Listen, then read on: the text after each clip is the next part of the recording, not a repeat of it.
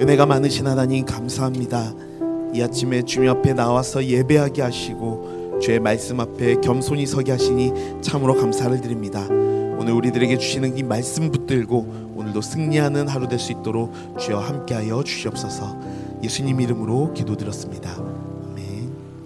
할렐루야 좋은 아침입니다. 오늘도 주의 말씀을 사모하심으로 이 자리에 나오신 우리 모든 성도님들을 주님의 이름으로 축복하고 환영합니다. 우리가 오늘 함께 살펴볼 말씀은 고린도전서 1장 10절에서 17절까지의 말씀을 함께 보도록 하겠습니다. 고린도전서 1장 10절에서 17절까지의 말씀 저와 함께 교독하며 읽도록 하겠습니다. 제가 먼저 읽겠습니다. 형제들아 내가 우리 주 예수 그리스도의 이름으로 너희를 권하노니 모두가 같은 말을 하고 너희 가운데 분쟁이 없이 같은 마음과 같은 뜻으로 온전히 합하라.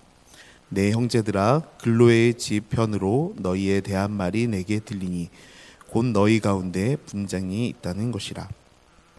내가 이것을 말하거니와 너희가 각각 이르되 나는 바울에게 나는 아볼로에게 나는 게바에게 나는 그리스도에게 속한 자라 한다는 것이니 그리스도께서 어찌 나뉘었느냐?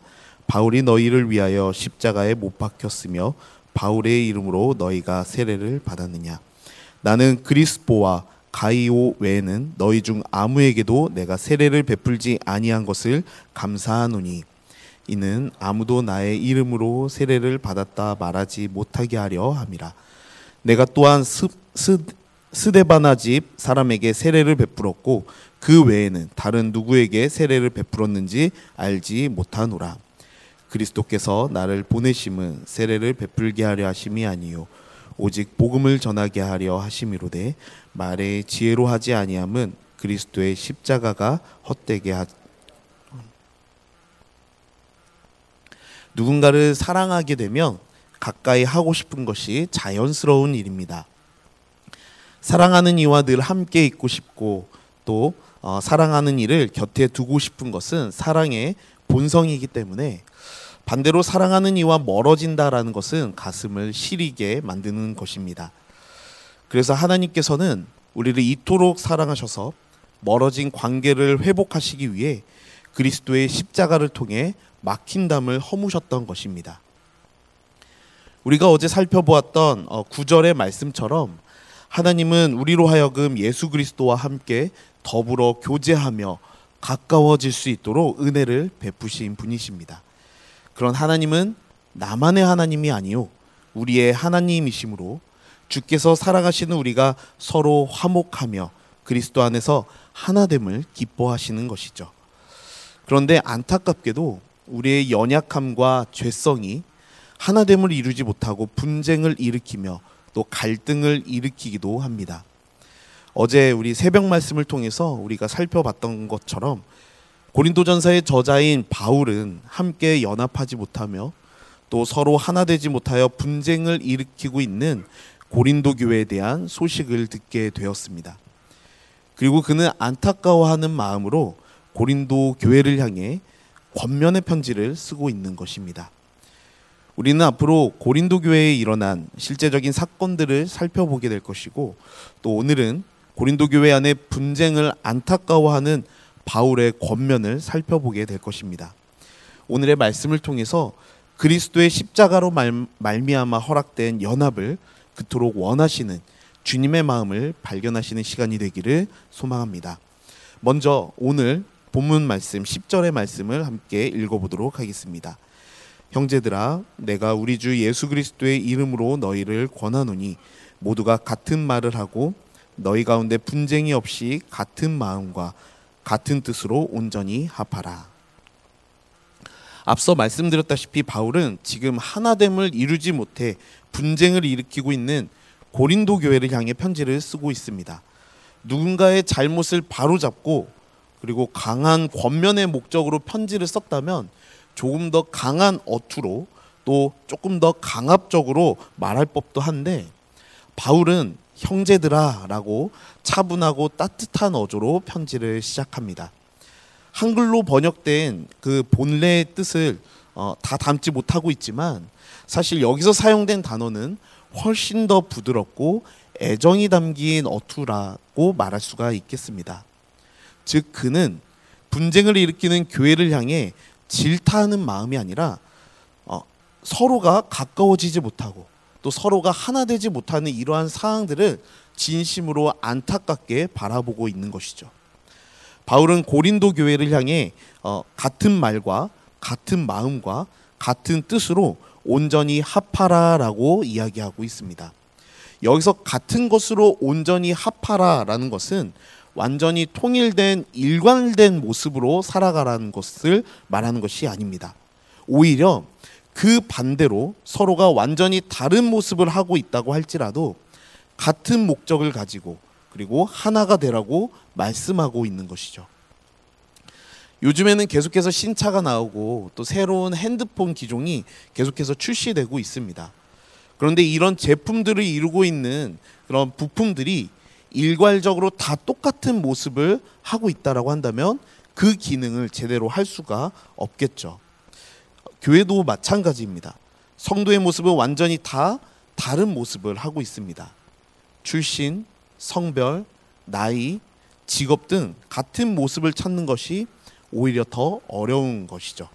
하지만 서로 다른 모습을 하고 있다고 하더라도 그리스도로 말미암아 세상 속으로 열방 속으로 미래 속으로 한 비전을 품고 그 비전을 통해 일하실 하나님을 기대하며 함께 각자의 모습과 각자의 위치에서 그 역할들을 감당할 수 있다면 그것이 바로 온전히 합한 교회의 모습이 되는 것입니다. 온전히 합하다라는 말은 또 다른 의미로 그물을 수선하다라는 의미가 있습니다. 고기를 잡는 그물이 한쪽이 아무리 견고하다고 할지라도 다른 한쪽에 구멍이 나면 아무리 고기를 많이 잡아도 그 구멍으로 고기가 다 어, 도망을 갈 것이죠. 내가 아무리 잘 세워져 있고 내가 아무리 완전하다고 할지라도 그리스도의 몸된 교회의 한 지체가 어, 힘들어하고 쓰러져 있고 또 마음이 찢기고 상처가 나서 구멍이 생긴다면 그것을 모른 척해서는 안 된다라고 말하는 것이죠. 온전한 구물이 그물이 되기 위해서는 작은 구멍이라도 모두 메꿔야 하듯이 우리 주변에 특별히 돌봄이 필요한 성도가 있거든 영적 성장이 필요한 성도가 있거든 그가 예수 그리스도를 만나 온전히 세워질 수 있도록 그를 보살피는 모습이야말로 그리스도 안에서 온전히 합하여지는 모습이라고 할 수가 있겠습니다. 바울은 계속 되는 11절과 12절의 말씀을 통해서 그가 들은 고린도 교회의 실제, 실제적인 분쟁이 무엇인지 어, 밝히고 있습니다. 함께 11절과 12절의 말씀을 읽어보겠습니다. 내 형제들아 근로의 지편으로 너희에 대한 말이 내게 들리니 곧 너희 가운데 분쟁이 있다는 것이라 내가 이것을 말하거니와 너희가 각각 이르되 나는 바울에게 나는 아볼로에게 나는 게바에게 나는 그리스도에게 속한 자라 한다는 것이니요. 바울은 여전히 안타까운 마음으로 내 형제들아라는 말로 호소하듯이 계속해서 글을 이어가고 있습니다. 바울은 고린도 교회의 이러한 분쟁에 대한 문제를 글로웨라고 하는 이의 지편으로 소식을 접했다라고 밝히고 있습니다. 그런데 우리는 글로웨가 정확히 어떤 사람인지는 알 수가 없습니다. 어, 다만 바울은 글로의 집에 살고 있는 누군가로부터 고린도 교회에 분쟁이 일어나고 있다라는 것을 알게 되었죠. 그런데 그 분쟁이라는 것은 고린도 교회가 크게 네 개의 분파로 나뉘어졌다라는 것을 알 수가 있습니다. 12절에서 말씀하고 있듯이 고린도 교회는 바울을 통해 직접 복음을 들었던 초창기 고린도 교회 성도들로 이루어진 바울파와 그리고 바울 다음에 고린도 교회에 어, 부임했던 사역자이자 학구적이고 아주 열정적인 설교자로 알려졌던 어, 아볼로를 따르는 아볼로파. 그리고 베드로의 히브리식 이름을 딴 게바파의 히브리 유대인들. 그리고 마지막으로 예수님의 설교를 직접 들은 경험이 있던 자들로 영적 우월주의에 빠져 있었던 그리스도파 이렇게 네 개의 분파로 나뉘어져 있었다는 것입니다. 그들은 복음을 믿고 그리스도를 믿는다라고는 하지만 실상은 내가 그리스도 안 속에서 사는 것이 아니라 나의 목적에 맞게 하나님을 제한하는 삶을 살아왔던 것이죠. 중요한 것은 12절에서 고린도 교회의 분쟁에 대해서 설명할 때 나는이라는 단어가 계속해서 반복되고 있다라는 것입니다. 나는 바울에게, 나는 아볼로에게, 나는 게바에게, 나는 그리스도에게. 즉 그들은 철저하게 자기 중심적인 삶과 믿음을 갖고 있었다라는 것이죠. 결국 교회의 분쟁은 바로 이 나는으로부터 시작이 되는 것입니다. 나의 이름을 내세우고 나의 공로를 내세울 때 나의 이름이 그리스도의 은혜와 사랑보다 앞서서 나의 이름 뒤에 그리스도의 이름이 쓸쓸하게 가려지기 시작할 때 주님의 몸된 교회는 분쟁이 시작된다라는 것이죠. 오늘의 본문에서 쓰인 분쟁이라고 하는 이 단어는요. 찢겨지다라는 말로도 해석할 수가 있습니다. 마치 옷감이 사정없이 찢어져서 그 기능을 완전히 소실하게 되는 것, 그 상태를 말하고 있는 것입니다. 우리의 입술에서 은혜, 십자가, 보혈이라는 이름 대신에 나라고 하는 이름이 나오기 시작할 때 교회는 찢어짐의 아픔을 겪어야 할지도 모릅니다. 다 같이 13절의 말씀을 이어서 읽어보도록 하겠습니다. 그리스도께서 어찌 나뉘었느냐? 바울이 너희를 위하여 십자가에 못 박혔으며 바울의 이름으로 너희가 세례를 받았느냐? 13절은 그리스도께서 어찌 나뉘었느냐라는 말로 시작이 됩니다. 이 말은 곧 그리스도께서 찢어져서 각 네 개의 분파로 나뉘어질 수가 있겠느냐라고 하는 말로 바꿀 수가 있는 것입니다. 그리스도의 몸된 교회가 찢겨져 분쟁이 일어났다라고 하는 것은 그리스도께서 쪼개져 어, 쪼개어졌다라는 의미와 같습니다. 사랑하는 성도 여러분, 예수님의 찢기심은 십자가 위에서의 찢기심으로 이미 충분하지 않습니까? 우리의 이기심과 또 나의 나됨이 결국 그리스도의 몸된 교회에 분쟁을 일으켜서 그리스도의 몸을 다시 찢지 않도록 우리의 공로는 늘 그리스도의 그림자 뒤에 숨겨야 할 것입니다. 그리스도께서는 이미 십자가 위에서 나를 위해 찢기심을 당하셨습니다. 예수 그리스도가 십자가에서 단번에 찢기심으로 죽임당해야 할 나를 대신하여 죄의 몫을 모두 갚으셨습니다. 그리고 그 십자가에서 흘리신 예수님의 보혈로 우리의 모든 죄가 씻겨져 완전히 새로운 새 생명의 은혜를 얻게 된 것입니다. 바울은 이러한 복음의 진수를 복음의 메시지를 이미 분쟁하여 찢겨진 고린도 교회를 향해 다시 한번 권면하고 다시 한번 전하고 있는 것입니다. 너희가 따르는 나는 너희를 위해 십자가에서 못 박힌 자, 적이 없으며 또 너희가 따르는 나는 내 이름으로 너희에게 세례를 베풀 수 없다라고 바울은 말하고 있는 것입니다. 그는 다시 한번 복음의 열정으로 그들에게 십자가를 전하고 있습니다.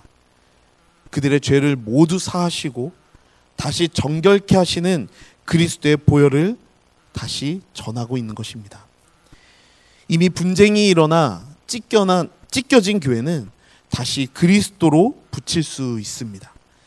이미 분쟁이 일어나 찢겨진 관계는 다시 십자가 복음으로 회복할 수가 있는 것입니다. 중요한 건 세례를 받을 때 내 머리를 적시는 촉촉한 물이 아닙니다. 비록 지금 당장 내 눈에 보이지 않는다 할지라도 당장 내, 내 손으로 만져지지 않는다 할지라도 예수 그리스도의 피와 땀이 묻어 있을 그 십자가에서 흘리신 예수님의 보혈이 내 삶을 덮을 때 우리는 주의 부르심 앞에서 영원한 구원을 얻게 되는 것입니다. 우리 계속해서 14절에서 16절까지의 말씀을 읽어 보겠습니다.